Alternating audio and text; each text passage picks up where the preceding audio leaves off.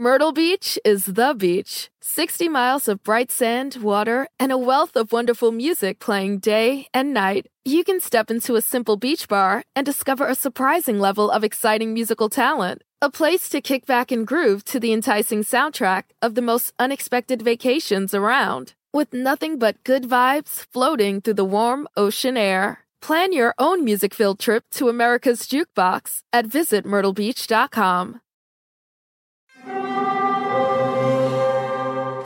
Hear that? It's the call of the Crave. And when the Crave calls, you know what to do. Try the $5 Bacon Bundle, because the only thing better than a White Castle slider is a White Castle slider topped with crispy hickory smoked bacon. So pick any two of either the Bacon Cheese Slider, 1921 Bacon Cheese Slider, or Chicken Bacon Ranch Slider.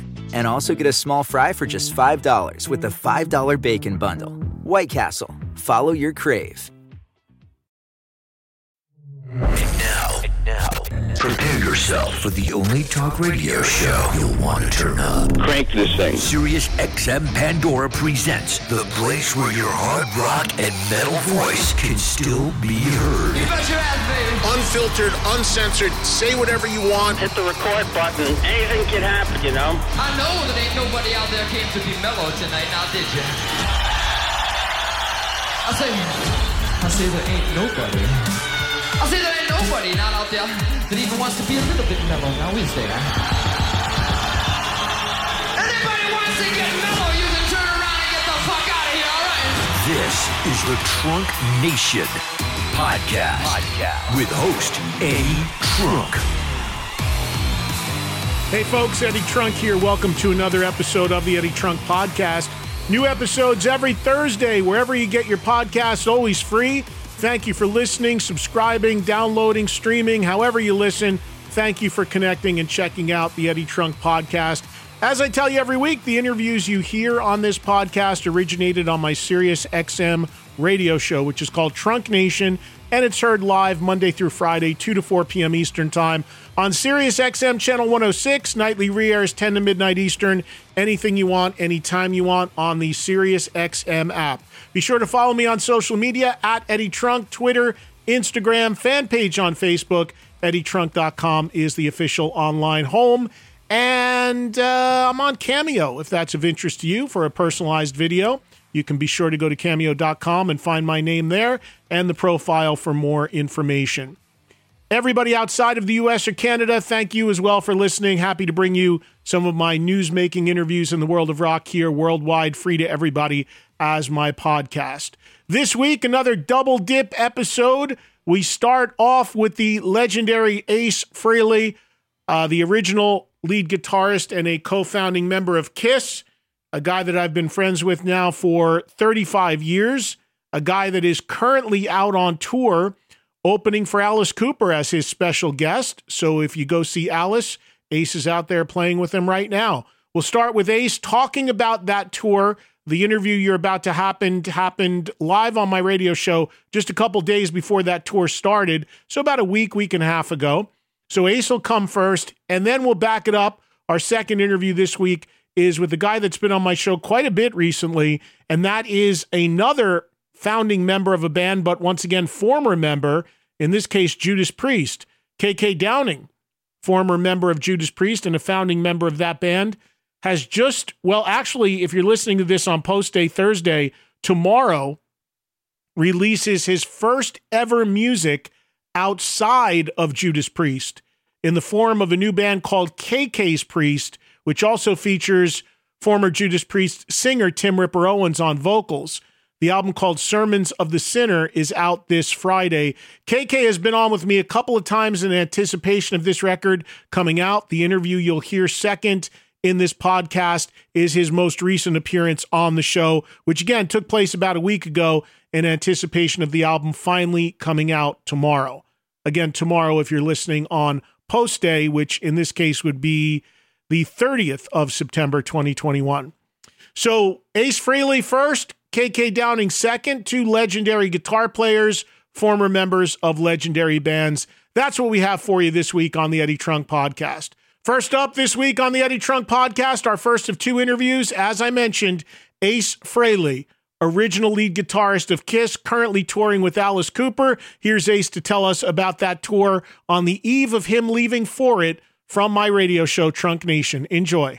And here is a guy that uh, was incredibly influential on John Five and so many other guitar players. And John guested on some of his recent albums, getting ready to go out on tour. As special guest to Alice Cooper, joining us now live on Trunk Nation is original Kiss guitarist and co-founder of that band and Rock and Roll Hall of Famer Ace Frehley, joining us right now. How are you, brother? Good afternoon, Mr. Trunk. How's the rehearsals going? You're getting ready for this tour getting started on Saturday with Alice. I know you've been busy rehearsing. How's it gone? Uh, we're killing it. I'm having so much fun, you know. The pandemic, you know, shut down everything and uh it's been two years since we performed live and I'm so, so looking forward to this tour.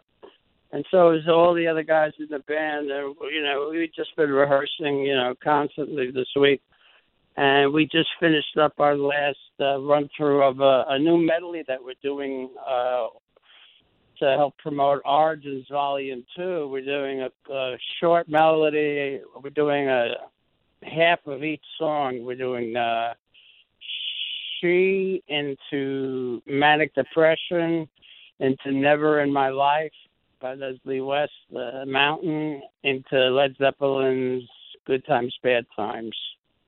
That's a medley wow. we have planned. That's going to be and, awesome. How much set time do you have, Ace, with Alice? How much? How long will the set show be? Uh, I don't know, around 50, 55 minutes, something around there. So you'll get all the classics, and then you'll get a good medley in, and it's it helps yeah. to be able to do a medley when you don't have a full a full hour and a half or whatever. Yeah. Now I actually enjoy doing medleys because you know you just give the you know you get there's so many songs that I can perform. You know, songs I've written with Kiss, songs I've written on my own. I mean, you know how many albums. You probably know. I, I have no idea. How many albums have I put out? Total? like all all in everything? Yeah, I mean, I I was going to sit down one day and figure out how many songs I've written. I, I have no idea. You know, no, I, gotta, I have no idea off the top of my head. I could count them up pretty quick, but I have no idea off the top of my head. How many songs I've I've, I've guest starred on? You know, Wendy O. Williams, and uh, I mean, just uh, and people that have played on my records. You know, Slash and uh, Robin Zander, Lita Ford, John Five. You know, Slash. The the list is endless. Hey, so let me ask you about touring with Alice because, like you said, this is the first time you're going to be going out in a while. But uh, what is your history with Alice? I know that I remember hearing a story. I think it was you and Paul Stanley very early on before Kiss was really, when Kiss was making the first record, you guys went to see Alice Cooper. Was that your earliest Alice Cooper experience going that far back?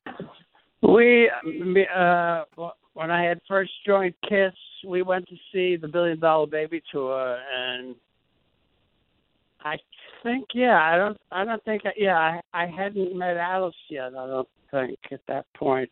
You know, usually when people say to me, "How long have you known Alice?" Like I I've known Alice as long as uh, we got drunk together. So how long has Alice been sober? I was sober 15 years. My my anniversary was yesterday, but Alice is probably double that. Well, first of all, congratulations to you. You and Thank I you. talked on the phone last night, and you'd mentioned that to me, and that's an amazing milestone. So, congratulations. Yeah. But Alice, yeah, Alice probably would be more years than that for sure. But uh, oh, he was he was as notorious as you in his day. Uh, he was as notorious as you. You, the two of you back in those days must have been brutal. it must have been unbelievable. Well, we, to, we got, you know, we got invited to Alice's birthday party, and of course, she had a cases, of, several cases of Budweiser, and uh, I'm sitting next to Alice and Paul and Gene's on either side of him. You know, and of course those guys don't drink. You know, and I'm, I, me and Alice are chugging beers and laughing our fucking asses off. Whoop. Oh, you can say that. And, it's fine. And uh, completely ignoring Paul and Gene because those guys don't drink and uh, Alice, you know, identified with me because we were both beer drinkers, you know, and uh, we had a we had we had a lot of fun that day. So I can't remember. That was in the seventies. Well, let You me know, ask you was- this. Well, let me ask you this, Ace. When you were putting together, when Kiss was coming together, and you're making the first record, and you guys go and watch Alice on that Billion Dollar Babies tour, I would think it would make sense to think that seeing Alice and you guys seeing Alice and doing a show like he was doing on that tour had a big impact on what what you guys wanted to do as Kiss when you started out, right? Well, from from the very beginning, we we've always said that you know people like Alice Cooper uh, and other people as well have been you know major influences on us. You know, I mean Alice Cooper was one of the uh, you know he puts on a theatrical rock show. You know, but you know we took it one step further, or maybe two, or maybe a whole staircase. But uh, Alice is Alice is a great talent and you know great songs and a fun guy to be around. I'm good friends with his wife. Uh, good friends with the guys in his band. His guys in his band know my guys. They talk to each other. So it's going to be a lot of fun. You know, a lot of camaraderie. You know, and uh, it's going to be very cool. I'm looking forward to it. It's uh, I don't see any downside or negativity. I mean, the only thing I wish is that you know because of COVID and stuff, you know, they're not having a opening act. So even though I'm special guest star, you know, I'm going on first. But I think like uh, the first show in New Hampshire, I was talking to the Ampeg rep, and he mentioned that there was another stage smaller than the stage we're playing on. I think we'll be playing for ten thousand people, and I think he said he was performing that afternoon. So I guess they may be the opening act. You know, maybe there are some opening acts in some situations, but you know, it's nice to have a a, a band. A, a three act bill, you know, have one group to open up, then the special guest star, and then the headliner. You know, but in some Spe- cases it's just me, me and Alice. So, but you know, it's cool. You know, I think Yeah, ju- everybody understands because of COVID. You know, there's certain guidelines that we have to follow. Yeah, well, that's what I was going to ask you about. So, what are what kind of um, have there been precautions and things put in place? And I mean, touring's so different now because of this. Everybody's dealing with it at different ways. What what are you what are you? Do you have any concerns going out? Are there any things you can and can't do that you normally do because of it? Well, I normally just stay in my room. I don't hang out in bars anymore. Everybody pretty much in the band has been told, you know, don't socialize a lot. You know, kind of keep to yourselves. You know, because you know, one guy, if one guy in my band gets a, it can, you know, screw up the whole tour. So everybody has to be cautious. We're traveling with a CDC person, and we're going to be tested twice a week. Um, no one is allowed backstage. Meet and greets were canceled, you know, a couple of weeks ago, which kind of got me a little upset. But you know, I'm, I'm working around that. I'm going to be doing virtual meet and greets, and uh, I'm going to be doing a video to explain that on my website uh, in the next 24 hours. Uh, but you know, we're going to get around it, and we're going to have fun, and you know, I'm going to have sell some of my painted guitars, and you know, have perform. uh, You know, if somebody wants to pay a certain fee, I'm going to get up on stage and play the guitar they bought for a song. So you know, we're, we're getting around that. Speaking of uh, the COVID, speaking of the COVID stuff, pretty amazing. Uh, Gene and Paul, how careful they were that they still ended up getting it. Have you? Did you have any contact with them around that time? Oh yeah, I spoke to Paul, and he told me he was completely baffled. You know, the minute I heard he had it, I I got a hold of him. The minute Gene heard, got it, I got a hold of him. Gene sent me a video of him with a nurse telling him he's okay. Uh, but you know, they follow the guidelines. Paul goes, I'm completely baffled. Ace. I have no idea how I got it. You know, I said he goes, he was stuck in a hotel in Pennsylvania. I, I said, you know, be you know, be be careful. You know, because I thought he might be going back to L.A. You know, and I said, you know, you got you got a lot, you got young kids, you know, at the house. He goes, no, I got to self quarantine. So, uh, but as far as I know, they're back on the road again, aren't they? Uh, yeah, they resumed a few days ago. Yeah.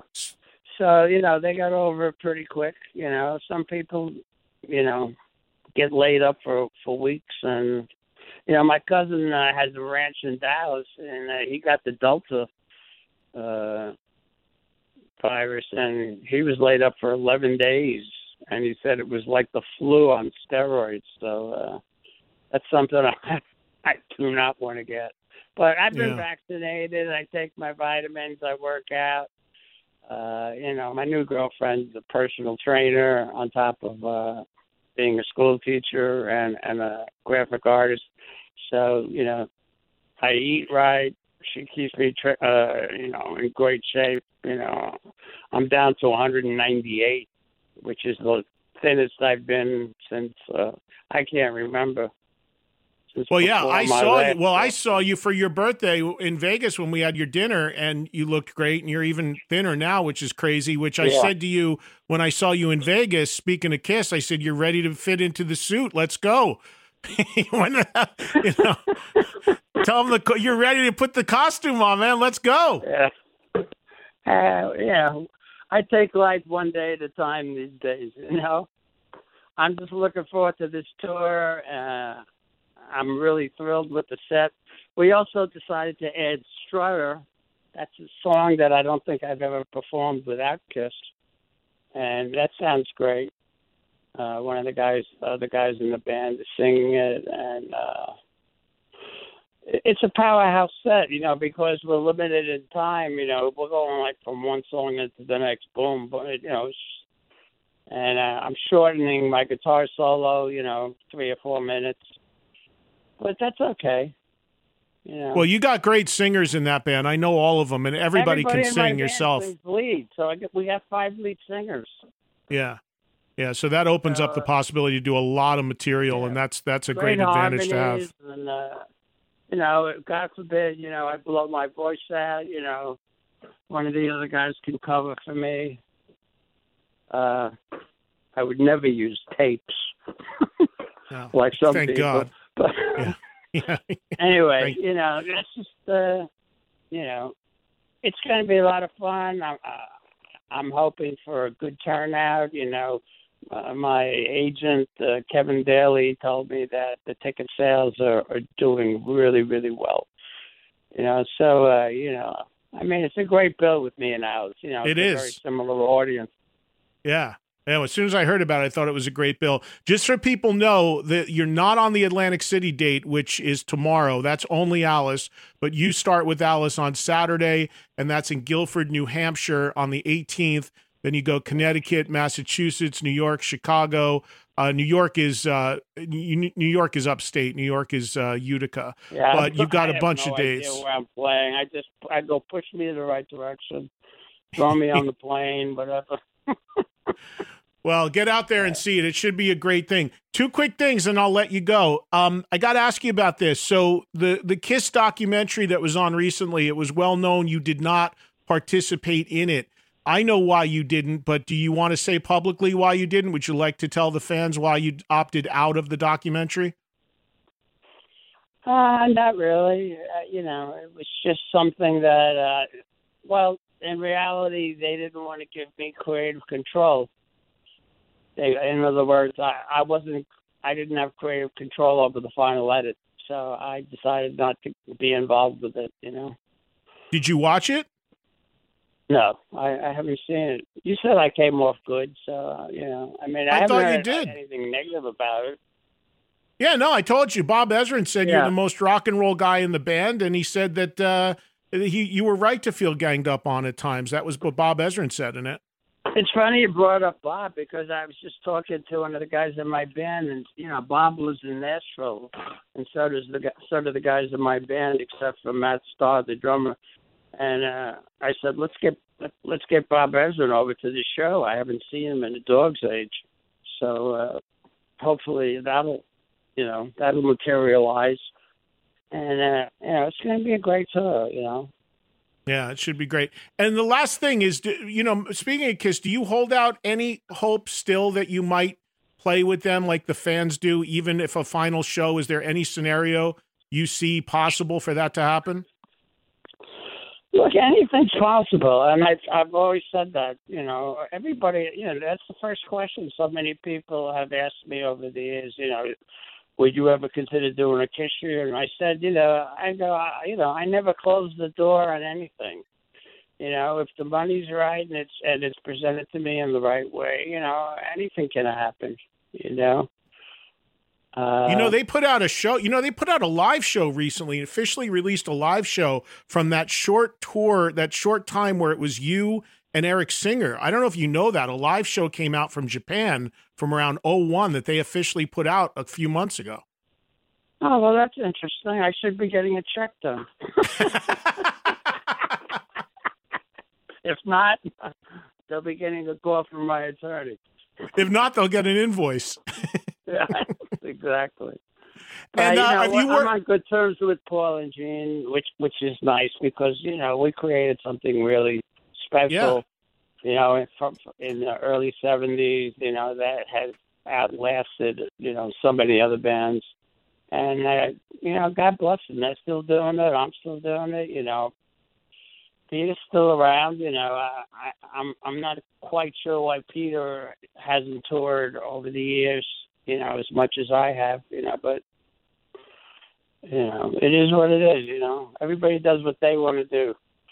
Um, but I, I'm having a ball. You know, I love my new band. I think you know everybody who's heard the new band thinks it's one of the best live bands I've ever put together. You know, they're super tight. Uh, and uh, Yeah, I know those guys. I I've known them for a long time. Things about the guys in my band. Yeah, everybody gets along. You know, no drugs, no alcohol. You know, it's just uh, you know serious rock musicians having fun, entertaining people, and trying to give a positive message to the youth of America.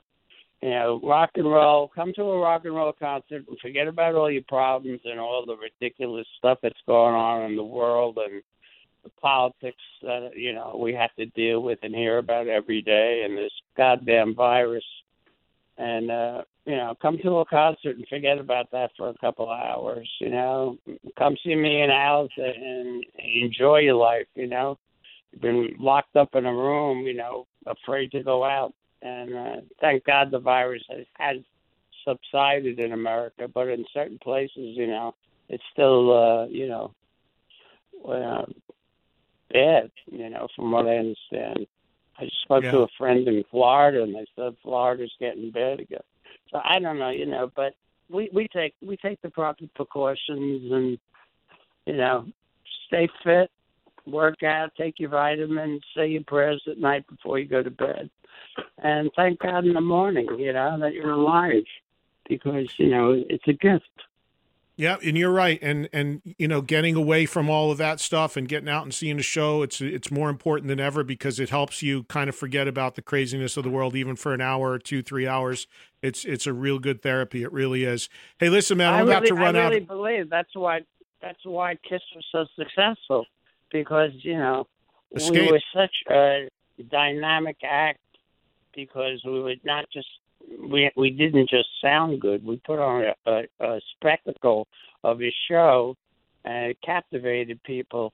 And that's why, you know, in the late seventies we were voted by the Gallup polls the number one group in America, which is a major achievement, you know, in my career.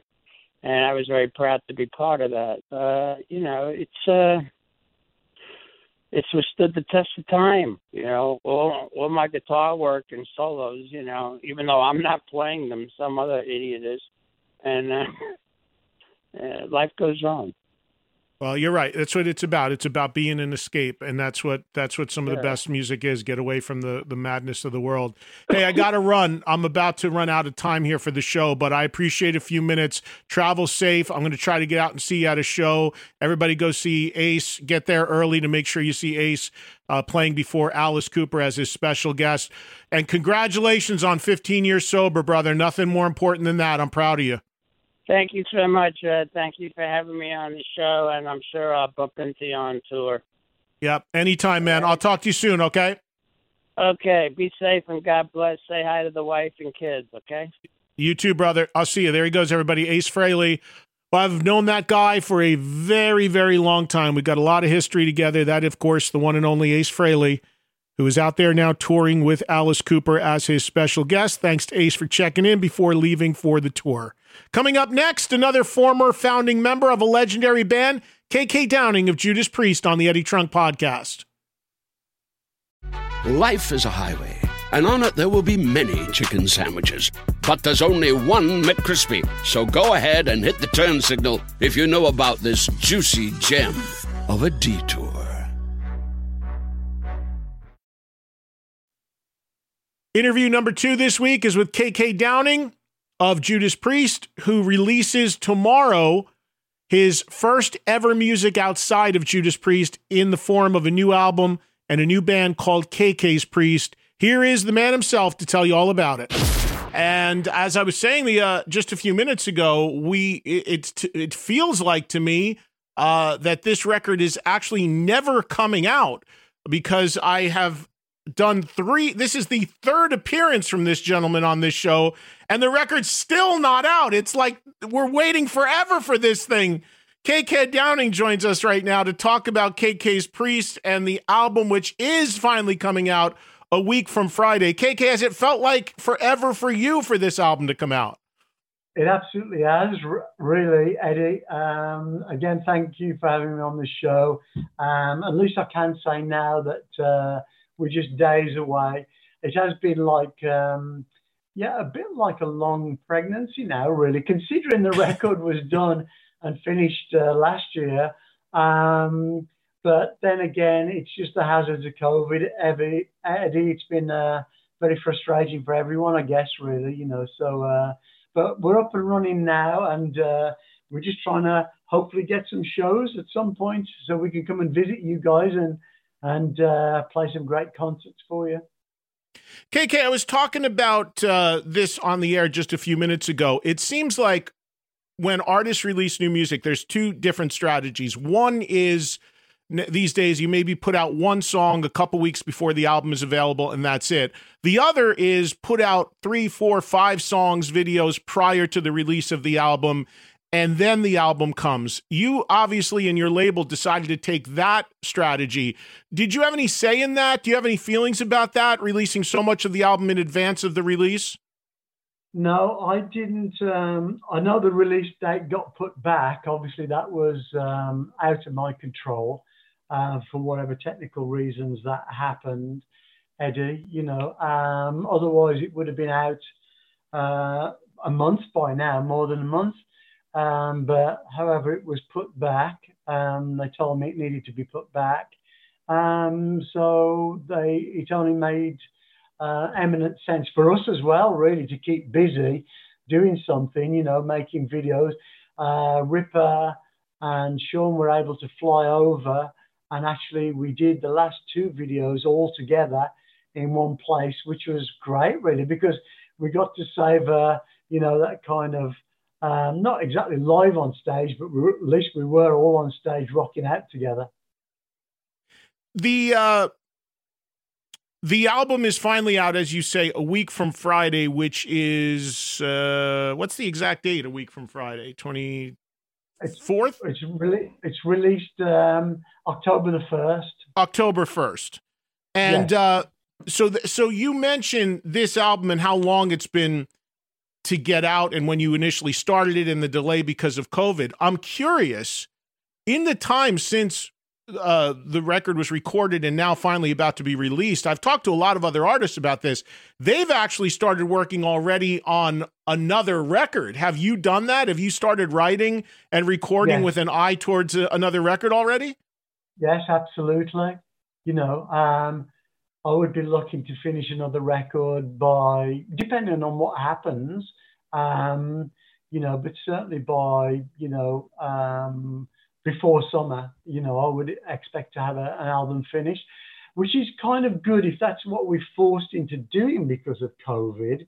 You know, because they are talking about another lockdown, you know, this winter over here, which is, you know, I can continue to work it. That's not a problem. Um, but the good news is that really we wouldn't have to come back off the road again, um, you know, to do another record. So we, when we get out there, Eddie, we can just carry on which which would be pretty cool. And we get to release two records in one year, which is I don't think I've done that since 1978 or 79. Well, as I mentioned to you in the past, this is the first time anyone has ever heard anything from you outside of Judas Priest. Sermons of the Sinner is the first thing you've ever done outside of the band. Throughout the history of Judas Priest, Glenn had done some things on the side. Rob certainly left, did some different things. Yeah, yeah. You you never did. So how, how does that feel for you as an artist to make a statement that is – I mean, you know, in Priest, I'm sure it was more of a collaborative thing, and you you shared guitar work with Glenn and the writing yeah. and all of that at different levels. How does this feel for you to be this is your thing? Well, it's great. Obviously, I've been forced into this position, but um, now that I'm here, I'm really happy because I've got writing freedom. You know, I don't have to confer with other people or or try or or consider what they actually like and don't like while I'm going through the writing process. I, I, I can just if I think it's good, it flies, which is great, you know. So um, I'm really happy and content with that, you know, Eddie. Can you tell me, KK, about how the writing for this worked? Did you write everything yourself, or did you collaborate with yeah. others, others in the band? How did the songwriting yeah. work? Yeah, I was on my own really because after I did the uh, the show at the, uh, the steel mill in the UK with Ripper and Dave Ellefson and and Les Binks and those guys, um, you know, that was uh, November 2019. So that Christmas, I just kind of shut myself away, but very, very quickly and easily it came together. I just went on autopilot and um, and just did what came natural, really and um, I got pretty excited about it. I've got to say. So I just carried on with the lyrics and and um, and and I was singing along in a fashion myself because I just wanted to hear the song sound more and more complete, you know. Um, but I did manage to get Ripper over and our drummer Sean from San Diego before, and then they they went back and literally the very next day COVID hit and everything closed down. So but I was able to continue the process uh, with the production and getting harmonies down and reamping guitars and, and stuff like that, you know. So um, it was it, it was it was good. I felt good about it really because, like I say, I, I, I had I, I hadn't really been a sole writer really since I was writing with Al Atkins and Rob you know, back in the in the in the late sixties and early seventies, you know, before Glenn joined the band. Yeah, I was going to ask you about that. In the history of Judas Priest, were there any ever any songs that you solely wrote yourself, or even wrote lyrics for? Um, yeah, well, the thing is, um, we had a um, a, a a record deal before Glenn joined the band, so all the things that I was playing, you know, the versions of the songs, you know, which was a full set, and we had an album, you know, um, already because obviously I'd done an awful lot of shows just with Rob in the band, you know, and we were really quite successful. And I did a lot of a lot of shows with with Al Atkins as the front man as well. Um, so we're pretty experienced, and like all that material was pretty much, you know. Um, myself and Al. But Rob and Al used to um, do pretty much most of the, the, lyrics, to be fair, and I did uh, the music. So, listening to this album, and again, the album is Sermons of the Sinner, and it's finally out a week from Friday, as KK told us, October 1st. This album, to me, KK, when I hear it, it embodies like, uh, to me, Judas Priest is known for two two different things in metal very anthemic, big choruses, whether it's Living After Midnight, you got another thing coming, Breaking the Law type songs, and then more epic songs like Sinner, uh, Victim of Changes, things like that. And to me, yeah. and correct me if I'm wrong, listening to the record, because this is the first time I've spoken to you about the record and having heard the whole thing. You look, you yeah. really, it seems like you tried to check both of those boxes throughout the record because there are yeah, songs on there that are like that, but then you've got those anthemic things like Brothers on the Road and all that. Yeah, yeah. No, it wasn't it wasn't intentional. It's just really implementing the model that I've naturally done over the decades. Apart from um, Nostradamus and the albums we did with Tim, you know, the rest of it is just switching into that kind of, uh, as I said, autopilot on the heavy metal because an album, you know, it's an album is a journey from start to finish, isn't it, Ed? You know, and and so all the ingredients that one becomes to expect from an album um, naturally has to go in into there. You know, you have to have slower, more melodic parts, more emotional parts, more stuff that's more gung ho. Let's rock. Let's get to the gig. You know, and it just has to have all of those ingredients, and and that's what this album has really. I think it it sounds very complete to me, and and for that reason, I'm really really happy with it. You know. Yeah, and well, that was my point. Is you if you're a Priest fan and a metal fan, you're going to get a little taste of everything that that Priest and of course you uh, being a huge part of Priest it was known for.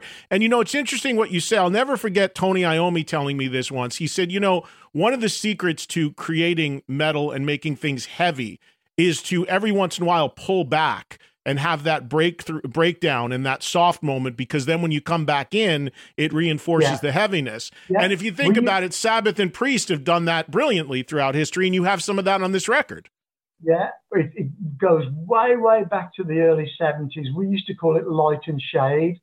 And and like tony would know what exactly what i mean by that you know.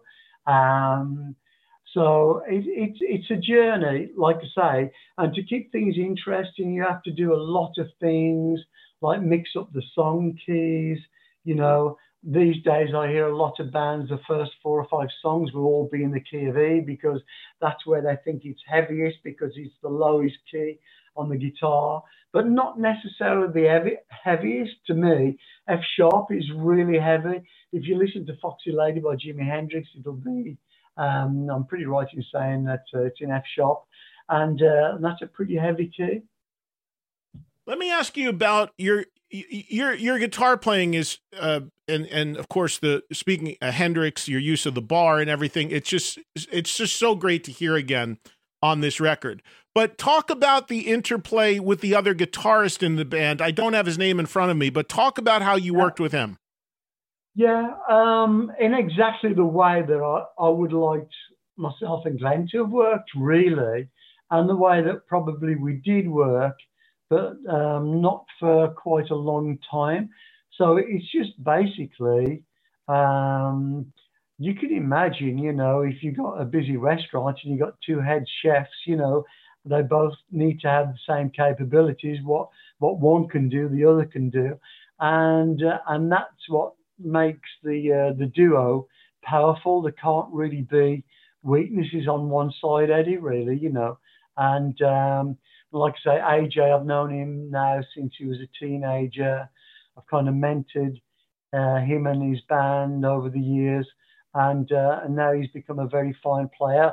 And he is reminiscent of me now because obviously when I talk um, scales and different inversions and uh, and and and basically um, integrating scales, you know, in solos and stuff. Um, you know, um, it's good to have a working partner like him, and I'm very very happy with what we do. And I think that the there's a, there's a lot of guitar work on, on the album, of course there is, and and of course I get to do more guitar work like I should have done in recent years in Judas Priest, but uh, that wasn't to be, and I wasn't happy about that, you know. Well, having read your book, and and uh, folks that haven't read your book, you should definitely check out KK's book, which came out a few years ago. That that was a point, at one of the many points of contention for you towards the end of your time in Priest, right? You didn't you didn't like the way the guitar work and and and that that end of things was being divvied up. Yeah, yeah, there was an imbalance really, and it was if it was obvious to me, it would be obvious to uh, fans, you know, and um, I, I, guess the way that it is now, it seems to me that Richie does ninety five percent of the of, of, of, the work, and and and that's not really what Judas Priest was all about to me, you know. So um, in this band, you know, um, it's it's it's 50 50 you know and that's the way it should be uh, to be a bona fide you know full on uh, guitar duo and, and, KK, you know, it's well known. I mean, you've made it very clear that you would have loved to have returned to Priest and uh, and and returned to your role there. And with them out now doing 50th anniversary dates, that's something that uh, would have made sense. Uh, do, have you kept an eye on what they're doing, and do you have you had any additional dialogue or exchanges with them since we last spoke? No, none at all. Um, uh, apart from you know uh, most of it's been through legal channels which they implemented a long time ago now you know. So um, uh, you know that's pretty well uh, spoken about that you know. I'm very disappointed. I beg them not to go you know through the legal routes but it is what it is you know. I guess that's uh, you know obviously i'm able to move on now and now that it that it's happened you know, uh, and I did check again with them, you know, before I, I just before I embarked on on doing this, you know, um, with KK's priest. Um, but you know, they shut the door and and even appointed lawyers to try to stop me doing this band, which is very sad, you know. And considering, you know, uh, they told the, the, the fans and the media that I retired back in 2010. Well, if that was the only thing that happened, why wouldn't they allow me to come out of retirement? It didn't make sense really. Um, but it is what it is.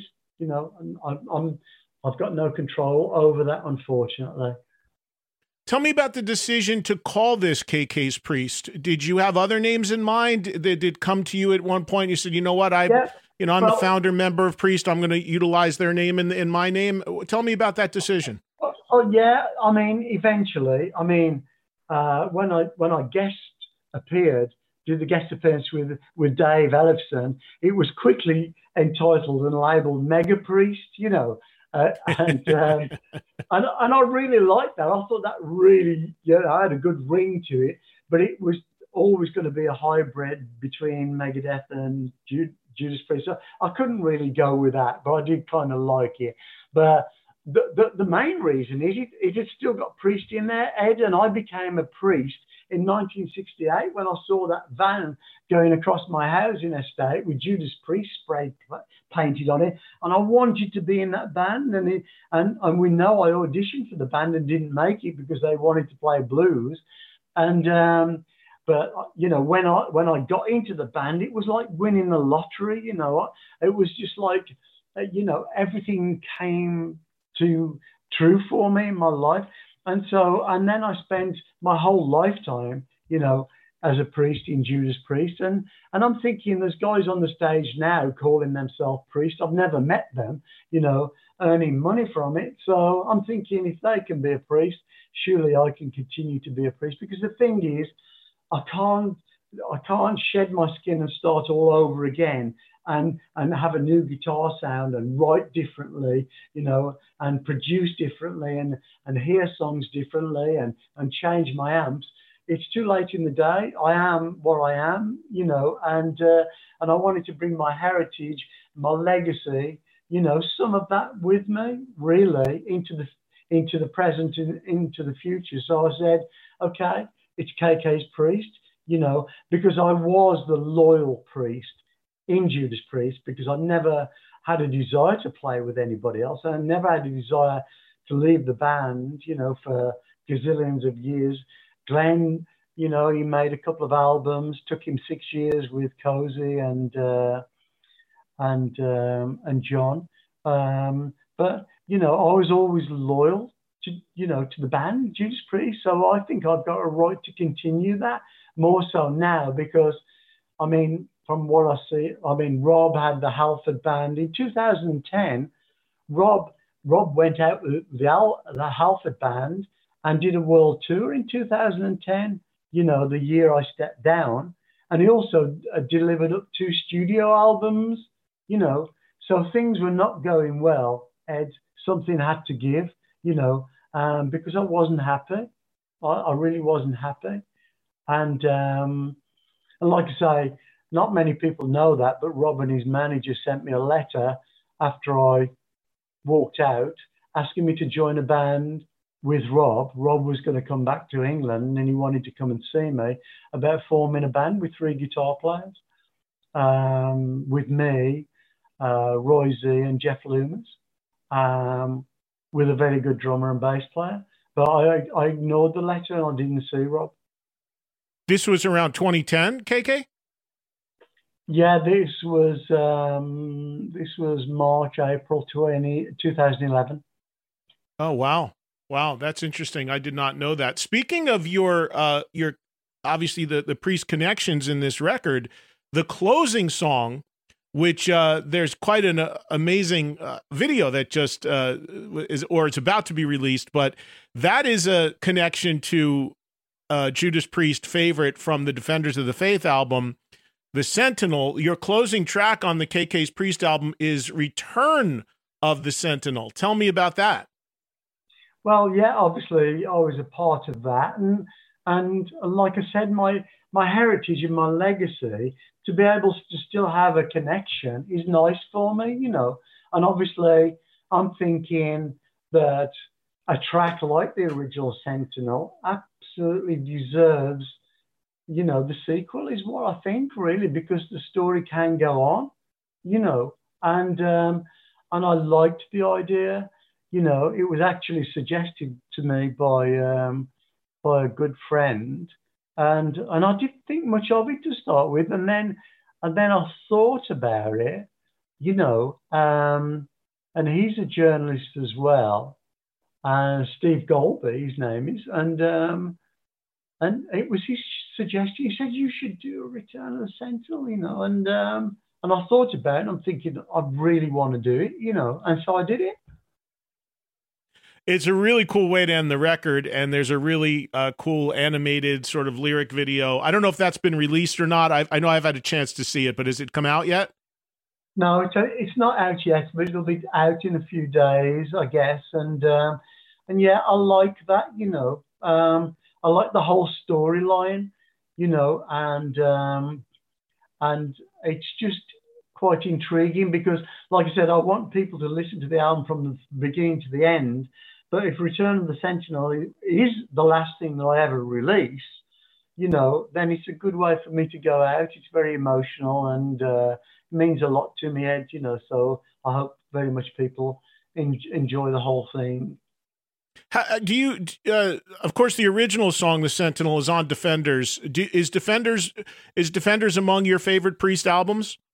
Oh, absolutely, yeah, yeah. Those first four tracks, you know, it's very hard to think of another album, even the Painkiller album. You know, can it really surpass the first four tracks on Defenders of the Faith? You know, it's quite something, really. You know, and that's. Um, it's a big challenge to compete with that, you know, but hopefully I've done a good job with Sermons of the Sinner.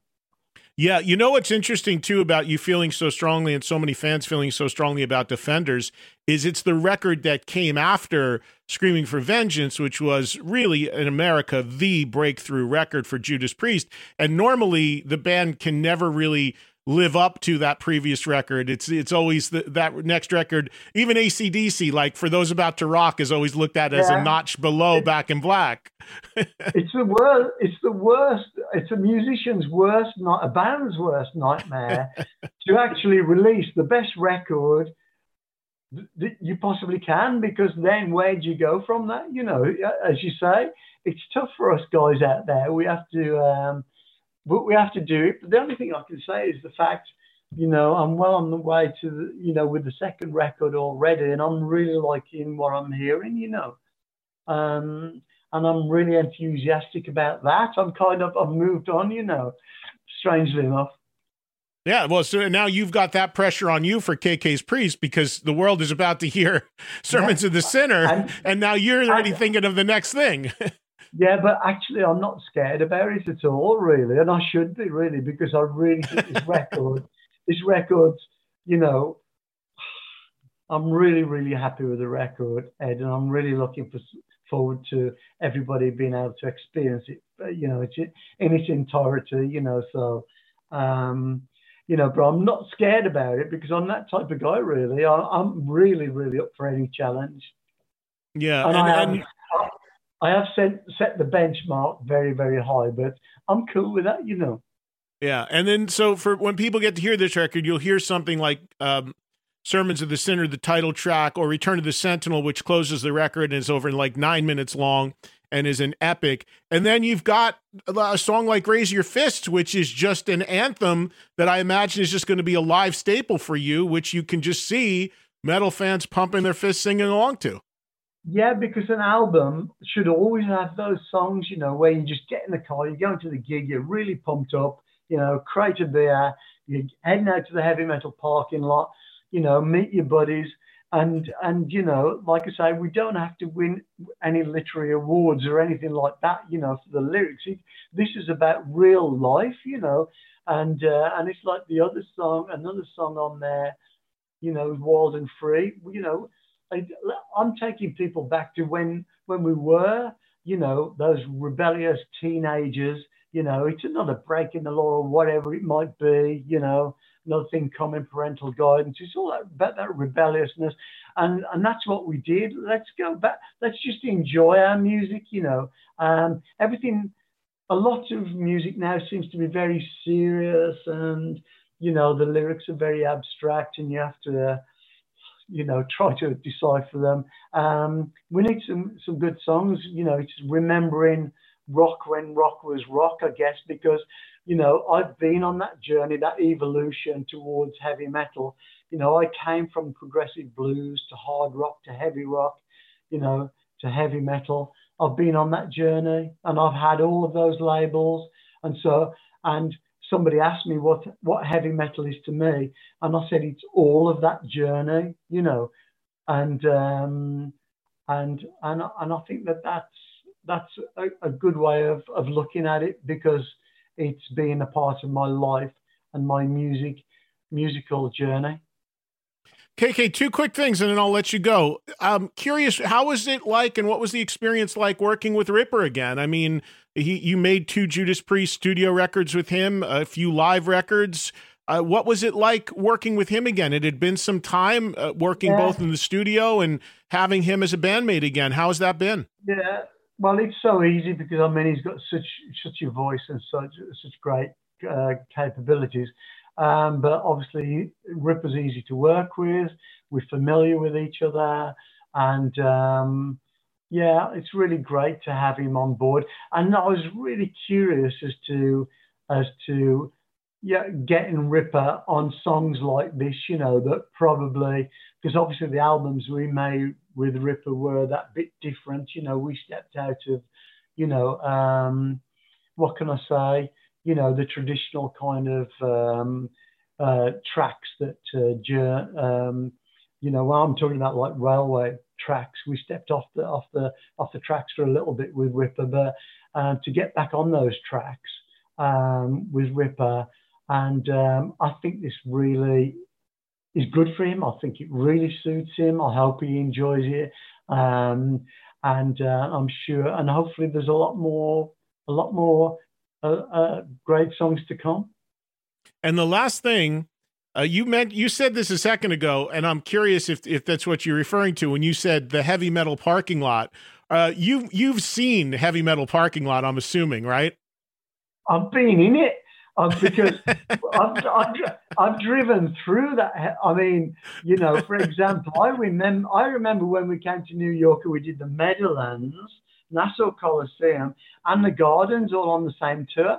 And I can remember, I think it was was it the Meadowlands or Nassau? We actually drove through the car park, you know, um, to, to get into the gig in the bus. And it was just a wonderful experience. I really wanted to get out and have a few beers, but I'd got to go to work, you know. So, but I've done that. A lot, I've done that a lot over the years, and I'm thinking, and it's really, really, it was really daunting to look at, at all of those people and think, shit, we've got to entertain all of these people tonight, just people in this buzz. I've got to entertain all of those thousands of people. It's really quite daunting. You can't really think about it. You know, you have to shut the curtains and, and, and get to the dressing rooms, you know, and, and do the gig.